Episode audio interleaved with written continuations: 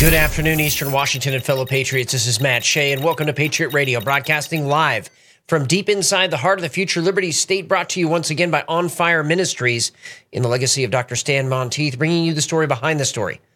And the news behind the news is not about right or left, it's about right and wrong. It's about our hope not being in man, but in Jesus Christ. It's about not ending in prayer, but moving to action. It's also about Zechariah 2 5. But I declares the Lord will be a wall of fire to her on all sides, and I will be the glory in her midst. Want to take a moment right now and just remind you if you can, if you have the opportunity right now, subscribe to our Rumble channel, subscribe to our Telegram channel, and make sure to hit that share button and that like button so we can help get around these algorithms that have tried to throttle us for years. And it's working, by the way. Thank you. Patriot Radio is getting out to a massive audience now, all because of your efforts helping us get the truth across the inland Northwest and beyond. And that brings me now to a little bit of a, oh, I would call it a admonishment, but also just kind of a comfort in this time that we're in.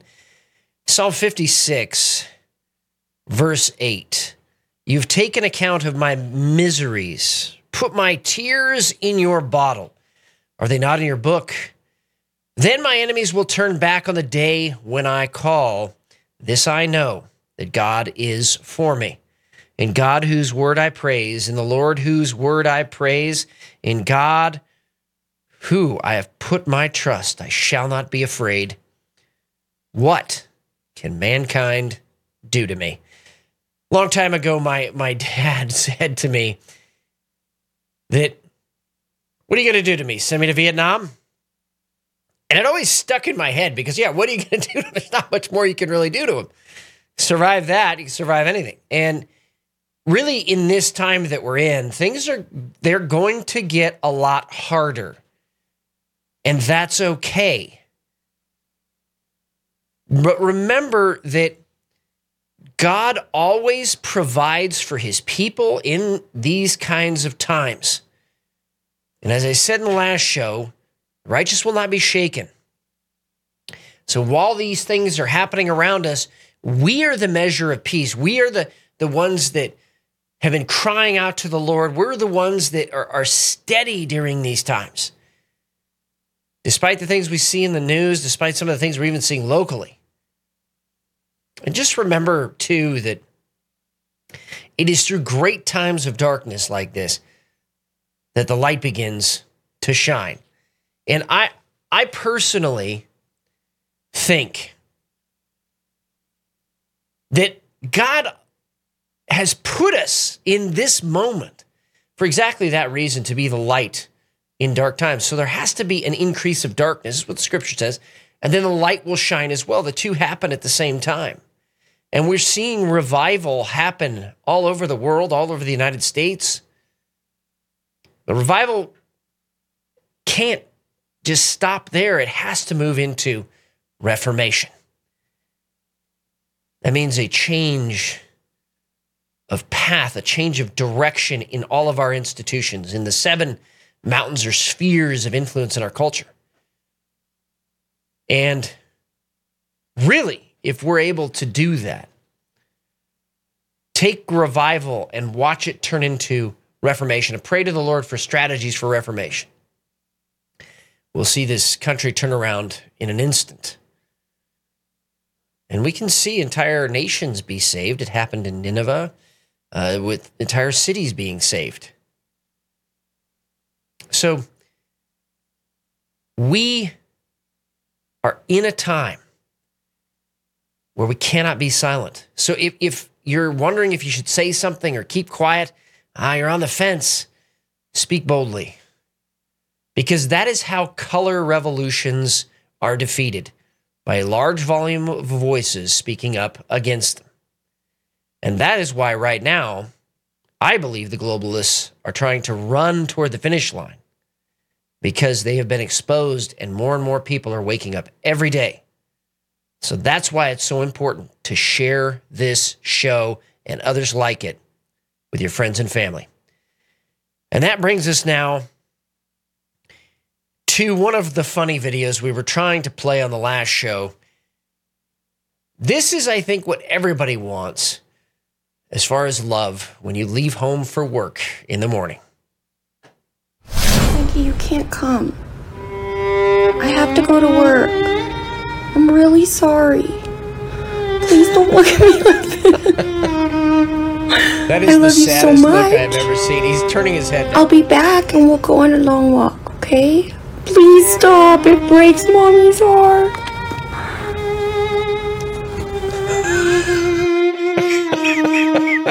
And now he curls up in a little ball. That's love. Don't leave me in the morning. Don't leave me in the morning, mommy. what if we all had that kind of honor for each other as we left for work and showed that kind of love? Travis, I think we're going to be using that dog picture a lot in the future. Thank you for finding that. There he is. Aw. All right. Now that brings us to a more serious subject. And this has been happening throughout the Middle East. I've talked about it on the show before. In Iran, uh, in Turkey, in Iraq, Pakistan, other countries in the Middle East, Muslim men and women have been going to sleep at night and having a dream or actually having a an open vision, an actual vision with their eyes open of a man in white. And that man in white is Jesus Christ. And they give their lives to Jesus, and Jesus will tell them how to connect with other Christians. And there is a huge growth of Christianity happening now, underground, of course, in the Middle East.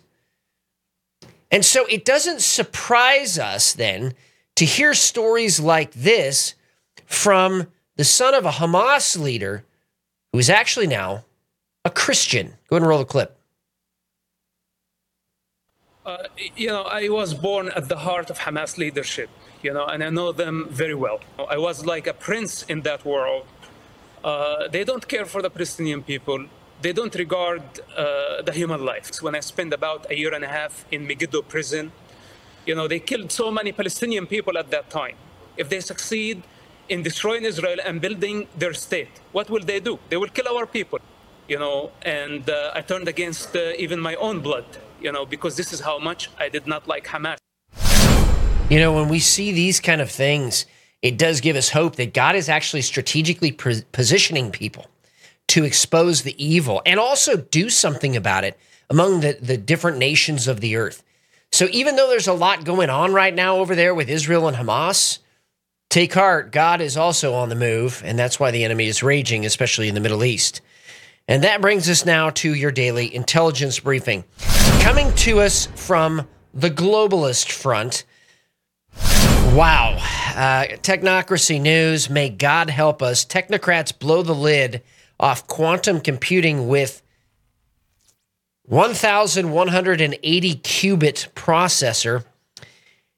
So the proponents of technocracy are counting on the coming of age of quantum computers to enable their science of social engineering and world control. In other words, they're going to use quantum computers to track your every movement. And we talked about that last show with the deep poses that are coming through Wi Fi now and through the Internet of Things in your home, all hubbed around the smart meter, by the way, where they can watch you in your home, where you go, your pattern of life during the day. Add that to your dossier that they are compiling on every single human being, and then turn that into a source that they can manipulate because they know you better than yourself. So, this leading physicist says that quantum computers will be tools of destruction, not creation. And I think we should be asking some hard questions. So, in terms of processing power, we can compare this new quantum computer uh, with kind of the old megabyte system. A megabyte has about a million bytes, a gigabyte, a thousand megabytes, a terabyte, a thousand gigabytes or roughly 1 trillion bytes. These computers, however, are exponentially larger than that. This is going to allow them to use AI as well in a very, very uh, potentially nefarious way. So, activity based intelligence and also artificial intelligence 1,180 qubits. And it uses neutral atoms trapped by lasers in a two dimensional grid. One advantage of this design is it's easy to scale up the system and add many more qubits into the grid. In other words, they can make this computer bigger over time. Again, we need to be asking some hard questions here. What is it going to be used for? Is it going to be used to profile and control people? And the answer is obviously yes, that is what the intent is behind this stuff, even if they're not saying it publicly. So if that's the case, then we should get ahead of the curve right now. We should ban digital currencies as far as the use of nation states, decentralize the use of digital currencies, deregulate some of it. In fact, deregulate all of it, but some of it specifically that's tied to the Fed. So, this whole uh, central bank digital currency issue the issue of uh, activity based intelligence and the profiling of individuals and watching what they do all day long, all of this needs to be stopped and it needs to be stopped right now. And we need to be electing people to office that understand these issues. And if they don't understand them, then we need to be teaching them and influencing them about these issues. So that brings us to the China front. Coming to us from Epoch Times, the Pentagon Cyber Warfare Unit should go on the offense against hostile foreign hacking groups in response to a recent Chinese state sponsored cyber attack that penetrated top U.S. agencies and stole tens of thousands of emails from officials, according to Senator Eric Schmitt. America needs more than just a good defense. It's far past time to go on the offense. We must bring the fight to the front door of hackers who would do us harm, and most critically, state sponsored hacking groups. This is a double edged sword. We got to be careful with this. And if a cyber war is declared, does that mean that there should be a declaration of war according to the Constitution? I would argue the answer to that question is yes. That brings us to Indo Pac news. The Senkaku Islands escalation with Japan and China is really China's choice. China knows control of the Senkakus will greatly complicate and threaten U.S. military operations in support of Taiwan. And it's been nearly 15 years since Chinese started moving in on Jap- the, the Japanese islands. So the whole point about this is, this is another flashpoint. So down in the Philippines right now on the Second Thomas Shoal, and then up in the Senkaku Islands as well, which is south of Japan toward Taiwan. These are two very, very clear flashpoints that we need to keep our eyes on here coming up in the very near future. That brings us next to open source intelligence. Multiple exercises are taking place in the Western Pacific this week with warships from the United States, Australia, Canada, Japan, and New Zealand. The Noble Caribou exercise took place, uh, place in the South China Sea Monday, primarily focusing on tactical drills, joint maneuvering, communication tests, etc. Here, here's why I believe this is important because the Jap or the Chinese Navy is on the move. The Japanese Coast Guard is trying to counter that in the north, and really, this is the security of not only the Philippines but also Guam that is happening as well. Sunday in Guam, the U.S. and South Korea concluded exercise Silent Shark, which primarily focused on submarine and submarine hunting operations. So Taiwan's military also sent unspecified forces to monitor the Chinese Shandong aircraft carrier, which transited the Bashi uh, Channel south of the island and entered the Western Pacific today, is expected to carry out drills to Taiwan's east in the coming days. There are just multiple flashpoints here. But Guam, watch Guam. So Guam, the Senkaku Islands, and the Second Thomas Shoal, those are the flashpoints. And, and uh, like I've said before, this coming up in the near, very near future. And that brings us now to Epoch Times. 900 U.S. troops deploying to the Middle East as attacks on American forces ramp up. Now, I want to talk about this quickly. There is a false news story out there right now that is saying that 900 U.S. troops or Marines have already landed. That's not happened. These are the plans to bolster more forces on the ground in the Middle East. Now, as I talked about last time, five key things that we look at two aircraft carriers in one region of the world, the deployment of advanced anti aircraft systems, the deployment of ground troops, which has happened, and this brings this to a significantly sized element in the Middle East right now. Then also the deployment of strategic air assets into theater, which has already happened. And lastly, hospitals, field hospitals. Now, Israel set up a field hospital in the north of Israel, but I haven't heard other than hospital ships being in the vicinity if there are any being set up on the ground. So we're going to really pay attention to this coming in the future. 900 service members are deploying or will deploy to the uh, Middle East in response to attacks on U.S. forces and trying to prevent a broader war. I, I, this really doesn't look like a prevention of a broader war. It looks like they're expecting it. The Pentagon announced uh, that 30 U.S. service members were injured in drone and rocket attacks across the Middle East over the past week. Some have been diagnosed with traumatic brain injuries, and there have been over a dozen attacks on U.S. bases in Iraq and Syria over the last week.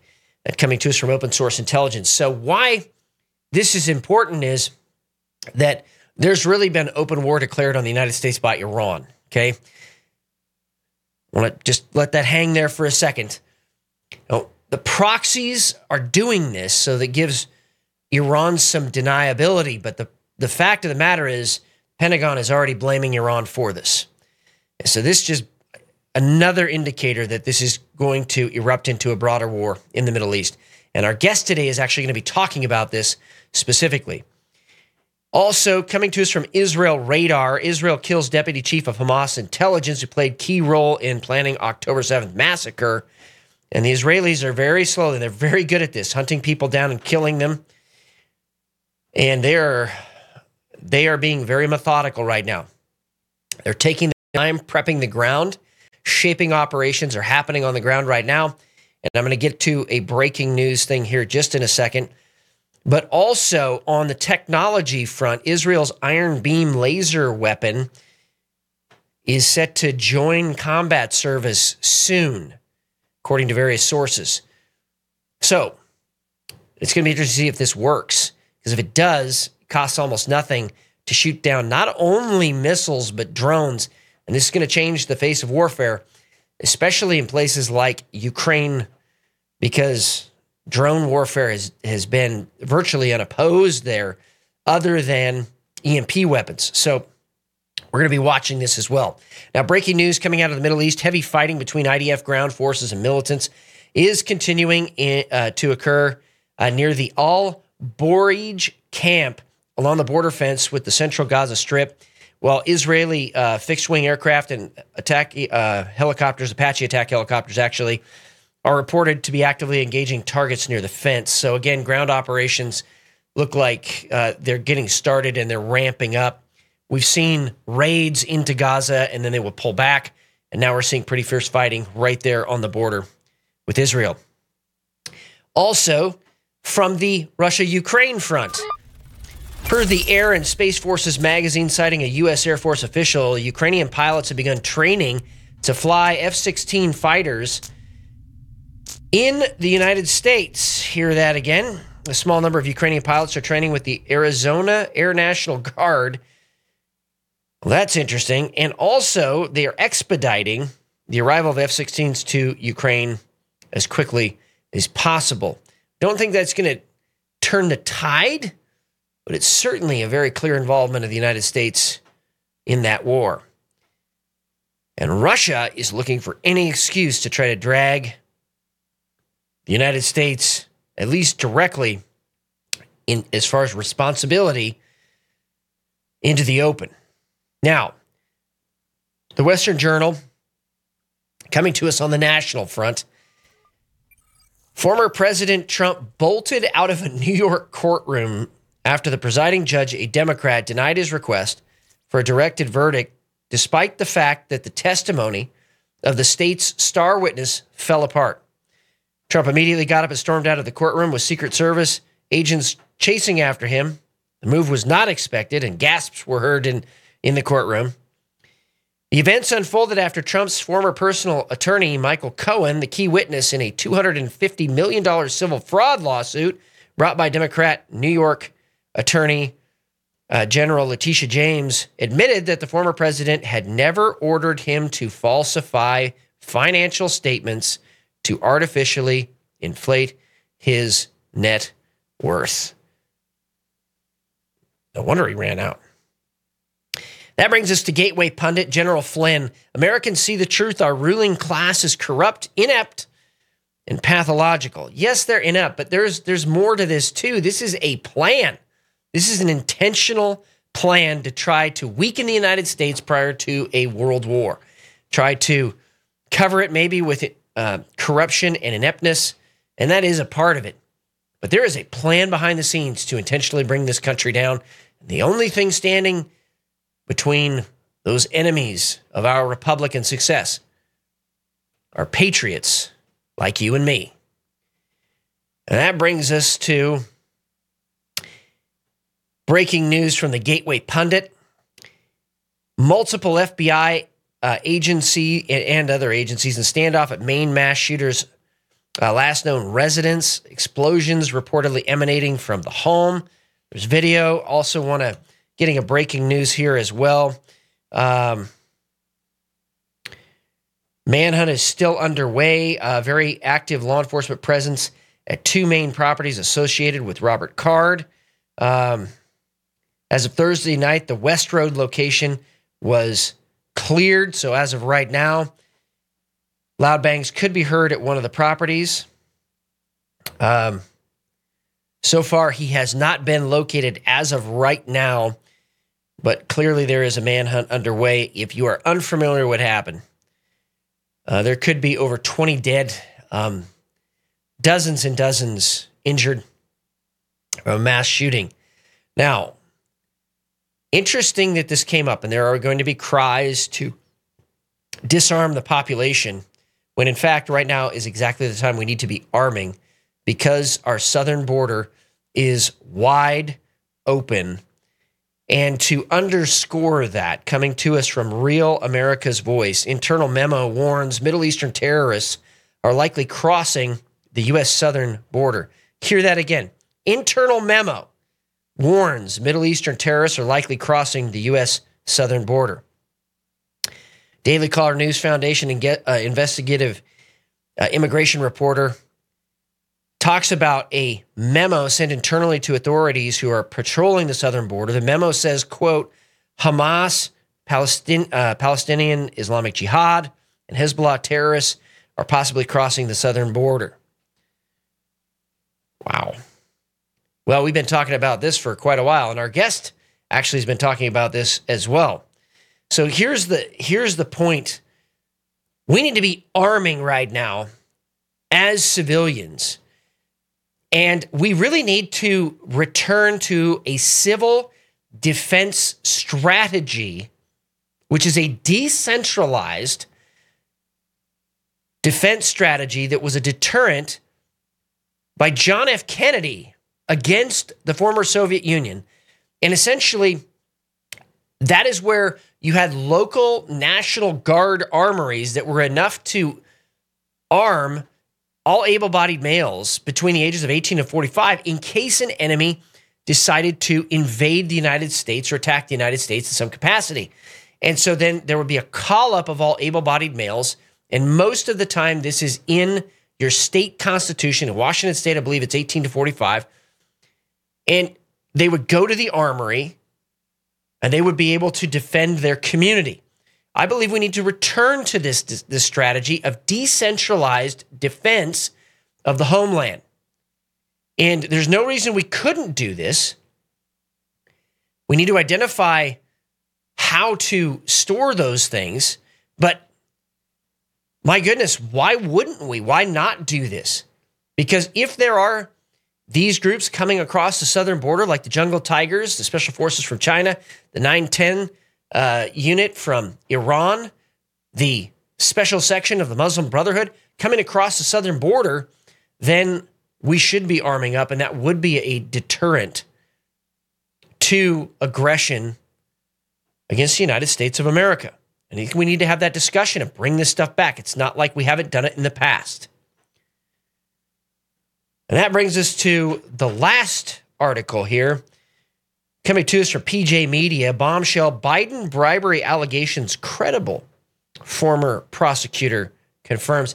I find it interesting that not a lot's been really happening with that. And yet, and yet, Trump is in court almost every day, it seems like. Perhaps we should start having an actual functional counter intelligence mechanism in the United States again. And that brings us to the local front. Coming up here this Friday and Saturday, October 27th to 28th, 6 p.m., right here at On Fire Ministries. Peggy Golden, one of the most experienced deliverance ministers in the entire country, is going to be here. It's going to be a, a time of freedom for many, many people. So please join us this Friday and this Saturday, 6 p.m. on Fire Ministries. Also, coming up next week, Reformation Day on October 31st, we're going to be celebrating and we're going to be screening Eric Metaxas' new documentary, Letter to the American Church. This is brand new. It's coming out that day.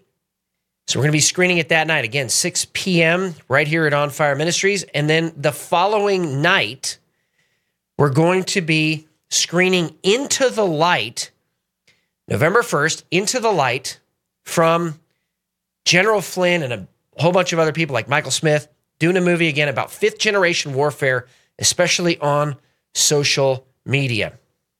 So we look forward to seeing a lot happening here at On Fire Ministries coming up, but you want to be informed, you want to be on the front line, tip of the spear. Join us here at On Fire Ministries, 2728 6 p.m., October 31st, 6 p.m., and November 1st at 6 p.m. And that is the briefing. Remember, the antidote to dependency and socialism is to be a God fearing, self reliant, freedom loving American. Thank you to everybody that has been praying for us. And again, hit the like button and the share button, subscribe to our Rumble channel, and subscribe to our Telegram channel with real time intelligence updates from around the world. And that brings us to our guest today. Once again, J. Michael Waller. He's a senior analyst for the uh, for strategy at the Center for Security Policy. He's versed in intelligence concerning propaganda, political warfare, and psychological warfare and subversion. It is great to have you back on again. Thank you so much. Uh, we had that breaking story last time. It was so fun to have you on. Well, it's good to be back. And we're now seeing Paxton actually go after that community down there in Texas, as we talked about last time. So finally somebody's doing about it. Yeah, it took a lot of work by a lot of people to bring that to light, and the, and that the problem had been lasting for years, and nobody said anything, so it continued to go. So this is good citizen action. It is good citizen action. Well, today we're going to talk about Israel and Hamas. Obviously, this has been a long running thing. The Israelis tried to bank on uh, Hamas over Yasser Arafat and that whole thing really is kind of blown up in their face. I want to talk about, though, whether this is going to actually turn into a regional war. What say you? It is a regional war. This is Iran is behind this, and Qatar is behind this with its petrodollars.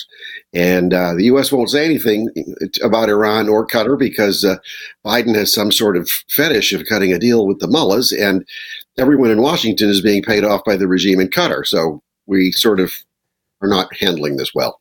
Well, let's let's talk about this a little bit in depth. So Qatar right now actually has senior leaders of Hamas actually in their country right now and arguably there may have been some coordination ahead of time. We don't know that for sure, but I think it's a fair question to ask. So if you could tell the listeners a little bit about this relationship between Qatar and terrorist organizations and also the relationship between Qatar and some of our leading politicians.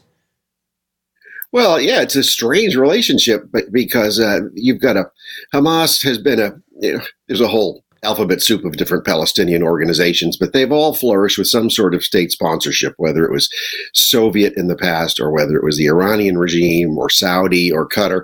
The Saudis are out of the terrorism support business with the new crown prince they're out. They're on our side on this kind of thing.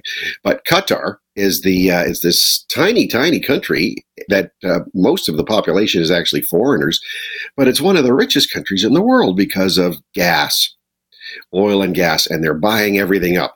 So, what the regime in Qatar has done successfully is to keep the terrorists off its back by sponsoring them, paying them, paying the Taliban, paying the people who were blowing us up in Iraq and Afghanistan, while at the same time hosting Al Udeid military base for us to use for U.S. Central Command. So the military loves Qatar because they're quote you know helping us, but they're also killing us, and it's something that. Uh, the Bush administration, the Obama administration, uh, and the uh, Biden administration have ignored. The only one to make an issue of it was President Trump. Well, and we're seeing the foreign policy team, if you could even call it that right now, of the Biden regime falling flat on its face. Kind of give us some insight there.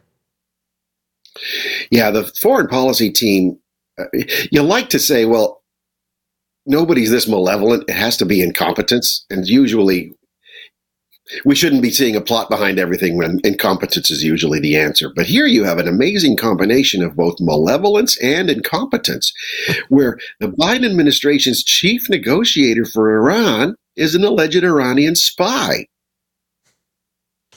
The, the chief of staff of the, the Office of the Secretary of Defense for Special Operations handling all our special operations troops. She's a big Hamas supporter and also an Iran sympathizer, and she's got some you know clearance issues of her own. She shouldn't have a top secret, specially compartmented intelligence clearance, but she does. She knows everything our special operations forces are doing, and yet, yet here they are deployed in the Middle East, and you've got a sympathizer with the bad guys as chief of staff, and and throughout the whole government, you have these people. Now, I don't want to sound like the high school quarterback sitting at the bar or something like that, you know, reminiscing about the good old days. But back when I was in, I mean, there was some semblance of counterintelligence that would vet people very thoroughly and their connections to jihadi organizations and communist organizations. I mean, what is happening with our counterintelligence here in the United States? It, it's really, we've seen it. If you've seen the FBI in action, you know how our counterintelligence is. Sometimes they'll grab some low hanging fruit, but most of the time they won't. If you or I would try to get a security clearance now, we'd probably have a hard time because they don't like our views, but they could never deny you a clearance based on your views. But here you have people with relatives still living in Iran or living in other parts of the Middle East, and they're handling Middle East policy. So they've got family and people they're attached to who are who are potential hostages while these other people are in decision making roles in our diplomacy and our military. It's it's so fascinating too to see the the division happening now inside the Biden regime with those who are of Jewish descent and those who are pro-Palestinian, and it's it's almost melting down where they can't even make a decision, or more importantly, a coherent statement in the media uh, that shows where U.S. policy actually is. Yeah. Well, this is where intersectionality, as they like to call it, breaks down. Where if you're a person of color and you're an oppressed minority and you're from whatever, uh, then you're a good guy and you have to join our big rainbow flag coalition. And now it's all breaking apart because the contradictions are so severe. Reality has made it so that it's impossible to to have this lovely intersectionality. So they're fighting among themselves, uh, where you know, it's the rainbow flag to them is more important than the red, white, and blue, first of all. And then supporting sort of aggrieved minorities or whatever they want to call them, Hamas, supporting their struggle against imperialism is their is what they're in government to do. They're not there to defend Uncle Sam. That's right. And I'm going to kind of jump back out right now and you know, talk again about the the regional war that is is already happening, as you said. I mean, we're seeing two U.S. aircraft carrier groups there. We're seeing sophisticated anti-air assets put into theater, seeing strategic air assets put into theater, troops on the ground in theater. It, it really does look like they're anticipating the Iranian proxies in Syria and Iraq to, and Hezbollah as well, to attack South and attack Israel, or maybe just attack straight up American bases more than they already are. Yeah, while they were denying the whole time that Iran was doing these nasty things to us and still pretending that Qatar is not sponsoring them. If we just had a sit down talk with the Emir of Qatar and said, if you want to keep your regime and stay alive, you're not going to do anything against our people. That's it. No one's saying that because Democrats and Republicans alike, liberals and conservatives, even MAGA people, are on the take from the Qatar regime. The Qatar is spending money so freely in Washington that they just bought the, the Washington Capitals and the Washington Wizards. There it is. So, do you think this is going to explode into more than it is? I'm talking about ground battle between Israeli forces and Iranian proxies, U.S. forces and Iranian proxies? Or is this just going to be this kind of low intensity conflict in the north of Israel and low intensity conflict in Iraq and Syria? Well, put yourself in the position of Hamas or the Iranian regime. This is a great opportunity. You have Israel, which was so polarized. It, you've got you had the court system there, and the military, and the Mossad, which are all very woke, by the way. They're they're not much worse, you know, not much better than our situation. So you've got the woke security apparatus of Israel, the very left wing half of the political system, the very left wing judicial system, trying to oust Prime Minister Netanyahu to the point where people were even talking about Israel breaking out into civil war. You have that happening. You have the war in Ukraine where we're preoccupied. You have the conflicts uh, potentially with China where we're preoccupied.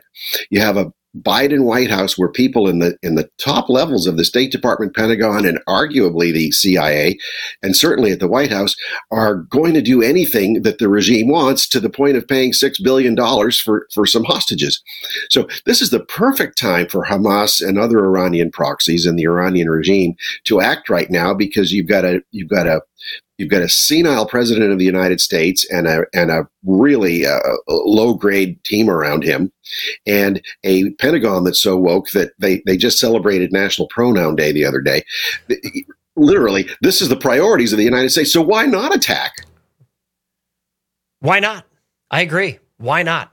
There, this is exactly the the perfect moment, the perfect confluence of all these different events right now in the United States is being weakened from within. So why not attack? And sure. people look at this even today. You've got the State Department issued a public statement in the middle of all this crisis to celebrate global inter global intersex day. Couldn't even say the word. It's, it's just hey, at State Department website. Why not attack us? We, we're just sort of bending over, being you know begging for it. It's insane.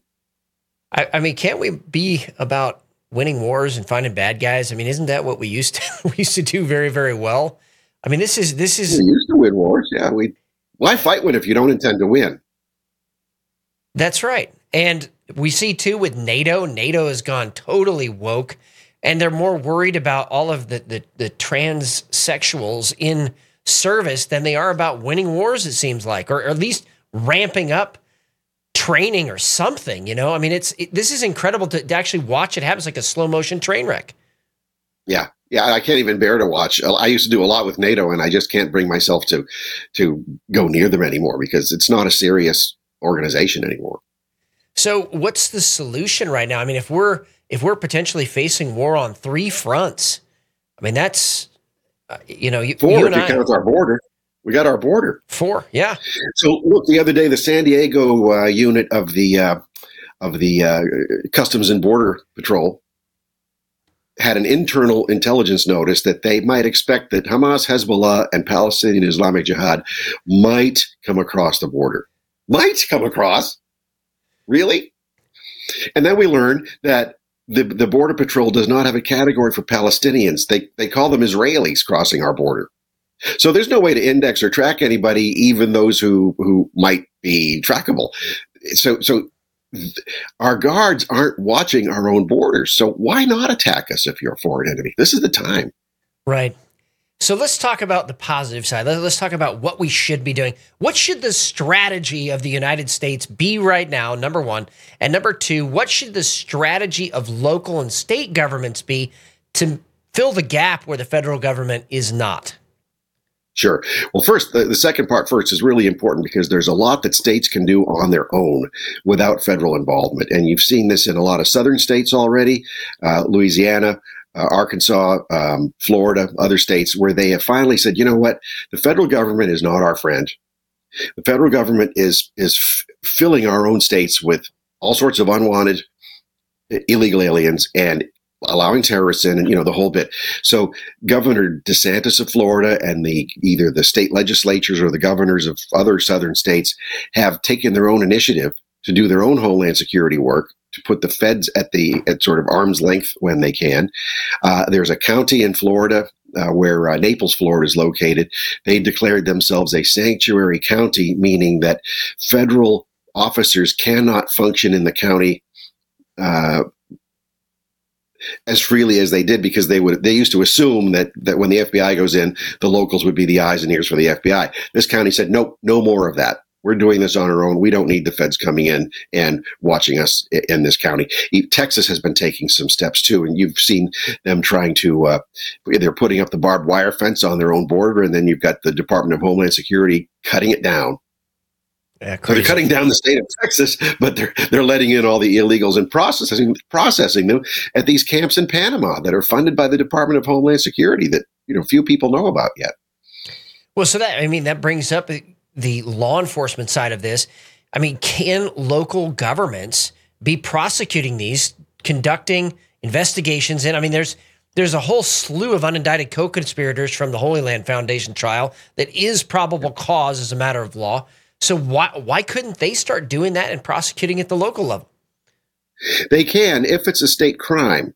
If if they're doing things that are not a state crime, obviously they can't be prosecuted. But if it's being done, if they're committing federal crimes and the federal authorities aren't prosecuting them, this is where the states come in and make them state crimes. So bust them for breaking state crimes and put them away. Get all the federal prosecutors out of it. Just make sure there's no Soros prosecutor in your area. yeah, amen. Amen to that. So let's talk about it at the, at the national level. If if Donald Trump was sitting in front of you right now, what would you tell him as he is preparing to go into the White House for a second term? I'm I'm speaking very positive right now. What would you tell him should happen? What should be his priorities immediately to secure the United States of America? Assemble a good, loyal team that knows what it's doing, that's united, where the members know each other and trust each other and already have an agenda, already have an action plan. And then stand by your people when they become targets from the other side. Do you think that he's actually thinking that way right now? Uh, I'd like to think so, but I don't. All right. So that that kind of brings up another issue. We have a lot of people that listen to Patriot Radio here in the inland Northwest. We have a huge uh, veteran population, retired special forces that live here. There's a lot of us that have been sitting on the sideline that have some experience in this.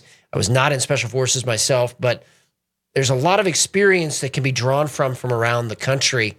What is your message to those folks to not just hunker down in a cabin in the woods somewhere, but hey, we need actual experts people who know what they're doing, people who love this country and want to see it continue for next generation. What is your message to them to to potentially come forward and say, "Hey, I want to serve"? Yeah. Well, I've been in that demoralized state where I think even after living in Washington, D.C., I just want to get out. This is just too much. I, I'm, I'm done. But you can't do that because that's the coward's way out. So we all have a role to play. Whatever your whatever your credentials are, whatever your skills are, whatever you'd like to do, if you can take time to come to Washington and serve for a, few, a couple or more years under a new president, be sure to get your your resume and everything else into the transition team ahead of time. Already, the Heritage Foundation is collecting resumes of people to go into a new administration. So go to the, the heritage.org website, I'm not associated with Heritage, but I'm a big fan and I work with them. And they're collecting resumes right now for that new administration, sorting people out, vetting them, seeing who would be good where, and, and all that stuff. So that's doing the homework that a transition team would be doing right after an election. Heritage is doing it way in advance. So there's an opportunity here for everybody who wants to serve. Amen. And personnel is policy. Let's shift gears just a little bit to logistics. What should the United States be doing right now? Regarding production, regarding uh, preparing for what very clearly looks like a global conflict in the next five years? First, we need to have a strategy. We don't have a grand strategy. We haven't had one since right after World War II in, you know, 1946, 47, 48, when the Truman administration was setting up to wage a Cold War. But we never went back and did what the Truman administration and a bipartisan majority in Congress did to agree to contain Soviet communism back in the 40s. We have to do that now. Uh, 9 11 came and went, and we sort of just fiddled around the edges, but we're still configured to fight an old fashioned kind of war, thinking that technology and special operations are going to save us for it. We really need to have a whole strategy. What do we do? How do we handle China? What are our vital strategic interests? Is Ukraine in our vital strategic interest? I personally support uh, Ukraine's help, but I don't think it's in our our existential interests to be doing so. Meaning, help them, yes, but not to the point of putting our own country at harm. On the other hand, we have other alliances or other interests where it is worth taking a big risk. So, what are those types of thresholds? What are the types of other threats that we have that are non conventional, especially subversion? Nobody talks about that anymore except Hillary Clinton when she's covering up her own subversion. But I mean, literally, no one talks about it. The FBI doesn't do this anymore. They view people like you and me as enemies, and and uh, you know uh, Catholics who go to Latin Mass or whatever. So, so they, they haven't watched these jihadi networks that are already here. But notice, as soon as Hamas issued that call for global jihad on October 7th, look at all the protests all around the world that happened that were all pre organized. Yep. Immediately, and you had hundreds and hundreds of thousands. And these are not just people who are anti war or people who support the Palestinian people. You didn't see any denunciations of Hamas or of the crimes it was committing against innocent people. You just, but it's worded as solidarity with the poor Palestinian people. So that's a big subversive network there. And you look at the FBI statements over the past several years, and they haven't even been tracking this. Not even close. Not even close. But you can do it at the state level. There's a lot that sheriffs can do, by the way. A lot of ways to empower local sheriffs. Yeah, and a lot of places do have uh, fusion centers or intelligence um, groups that they've already put together, intelligence task forces they've already put together, and I mean, why not just start there instead of worrying about Americans? And and even when guys are already on the list, and I loved your I loved your post earlier with the Simpsons. There, say it. Go ahead and say it. He was on the radar, right? You know, even the guys that are on the list are not taken care of. You know, I mean, we, we need to start with what's already been identified. Yeah, most of these mass shooters were known in advance as very troubled people or very extremist people, and they were you know, anyway, yeah, there's a lot of that going on. So, but instead, they've got to arrest that last grandma who did some unlawful parading two years ago. Well, let's talk again a little bit more about logistics. You know, rare earth metals, ramping up manufacturing. I mean, what what what does that look like? How how should that be formed as a policy, as a strategy moving forward here in the next five years? Well, so you hit on something that, that's part of a grand strategy for our country. What are our national interests? What are our and where is where's our industry going in the future? Where's our technology going in the future? Where do we get the natural resources to make all of this possible without being dependent on the Chinese Communist Party or other bad actors? So what you just hit the nail on the head with, with rare earth minerals and, and other types of resources where we have allowed the Chinese Communist Party to dominate, if not have monopolies over a lot of these resources by taking over Africa in large part. But we have so much wealth, so much of that kind of mineral wealth here in our own country. That's that's there. It's ours. We own it. No one can take it from us. But but the the uh, administration won't allow those resources to be extracted from the earth. They'd rather have us dependent on China. And all the regulation with this green agenda and everything trying to keep manufacturing right. back. Yeah. Well, right. So, so manufacturing, all of these things have to be part of a grand strategy. And then what should government do to safeguard our interests around the world so that we can have a great way of life the way we already have here and we can progress with technology and, and all the other bounty of the earth that's there for us to, to either extract on our own or buy from other people while not being dependent on bad guys. That's what a grand strategy is for, and we still need one. This is where a lot of thought comes from shows like yours and from other people who just have good ideas. But unfortunately, a lot of people get intimidated because somebody has a Harvard PhD or has some fancy former government title. So they think their own views aren't worth it because that guy with all the credentials is the expert. That's not the case. It's not the case. We need to be open to the ingenuity of America, which is, has brought us out of a lot of tough times in the past. We have a lot, about three minutes left. What are your predictions here next 90 days? What do you think is going to happen? Well, it's really hard to say. I think it's. Uh, I think that uh, this is an opportunity for Russia and China to cause problems for us, and for Iran to cause more problems for us. And and so it, I would be really vigilant about them doing things or sponsoring uh, actions against us, either to probe, to test our resolve and our capability, or really to hit us hard, uh, including here at home. We all have to be vigilant about our grid, our electrical grid, our, our uh, our supply chains and all of these things, which are so fragile and so easy for any domestic or foreign extremist or enemy to disrupt and, and make it hard for all of us. So this is where every citizen can be vigilant. It is, and I think you know too. There, there's a lot of hope. We've been through a lot of tough times in the past. We just need to come together as people that love this country uh, and and make it happen. I, I think that's really where we're at. We just need people that are going to make it happen. Stop talking about it and make it happen at the local level first, state level next, and then hopefully here in 2024 we see a change in Washington D.C. and there is an opportunity to change the national scene. Yep, it depends on each one of us. It does. J. Michael Waller, thanks for joining me on Patriot Radio today. Blessings to you and keep up the fight. You too. You too. Thank you. All right. J. Michael Waller, he is a senior analyst for strategy the Center for Security Policy. And as you heard, just the United States just needs a grand strategy, talking about logistics, talking about people, personnel, just leadership. We just we need leadership in Washington, D.C. But if it's not going to be Washington, D.C., our great system has a failsafe. That is at the state and local level. So we, we can complain about Washington, D.C. all day long, but the fact of the matter is the power still resides at the state and, state and local level to root out these jihadi and communist networks and to prosecute them under state law here in the United States. Why aren't we doing that? Here in Washington state, why aren't we doing it here? Why not in Idaho? Why not in Montana? Why not in Oregon? There's no reason why not. And it can start at the sheriff level. Something we need to be tracking and need to be doing immediately, especially in rural counties that are being used as transit points we need to be moving down this road. And then also on the logistics front, to the extent local governments, state governments can deregulate and allow manufacturing to flourish, particularly regarding ammunition, particularly regarding new technologies. We need to do that as well. And I believe if we unshackle the American entrepreneur, just unshackle the American spirit, we'll be able to come through this no problem. It's not that it's going to be easy. We need to start having these conversations and having them openly. And also, like I said at the beginning of the show, returning to a civil defense strategy for the entire country where we have decentralized defense as a backup to the United States military. We have our National Guard in a robust place. We have our State Guard in a robust place. And they aren't just kind of an afterthought in budgeting.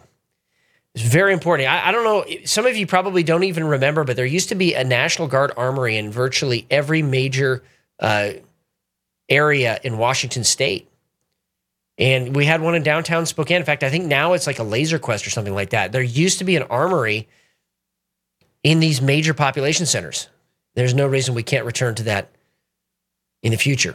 And again, the sheriff can can start down some of this road if the state's not going to cooperate, the sheriff has a lot of power to be able to do that. And that, uh, I mean, that can play into a whole bunch of different things, uh, from natural disasters to stopping sex trafficking. There's a whole bunch of things that can happen if we just realize the power that is that is waiting to be unleashed at the local level through the sheriff and the county prosecutor. All right, that brings us to some quick breaking news here. Looks like, uh, wow, yeah, it looks like there's still quite a bit of fighting going on there on the border with Israel. And then also,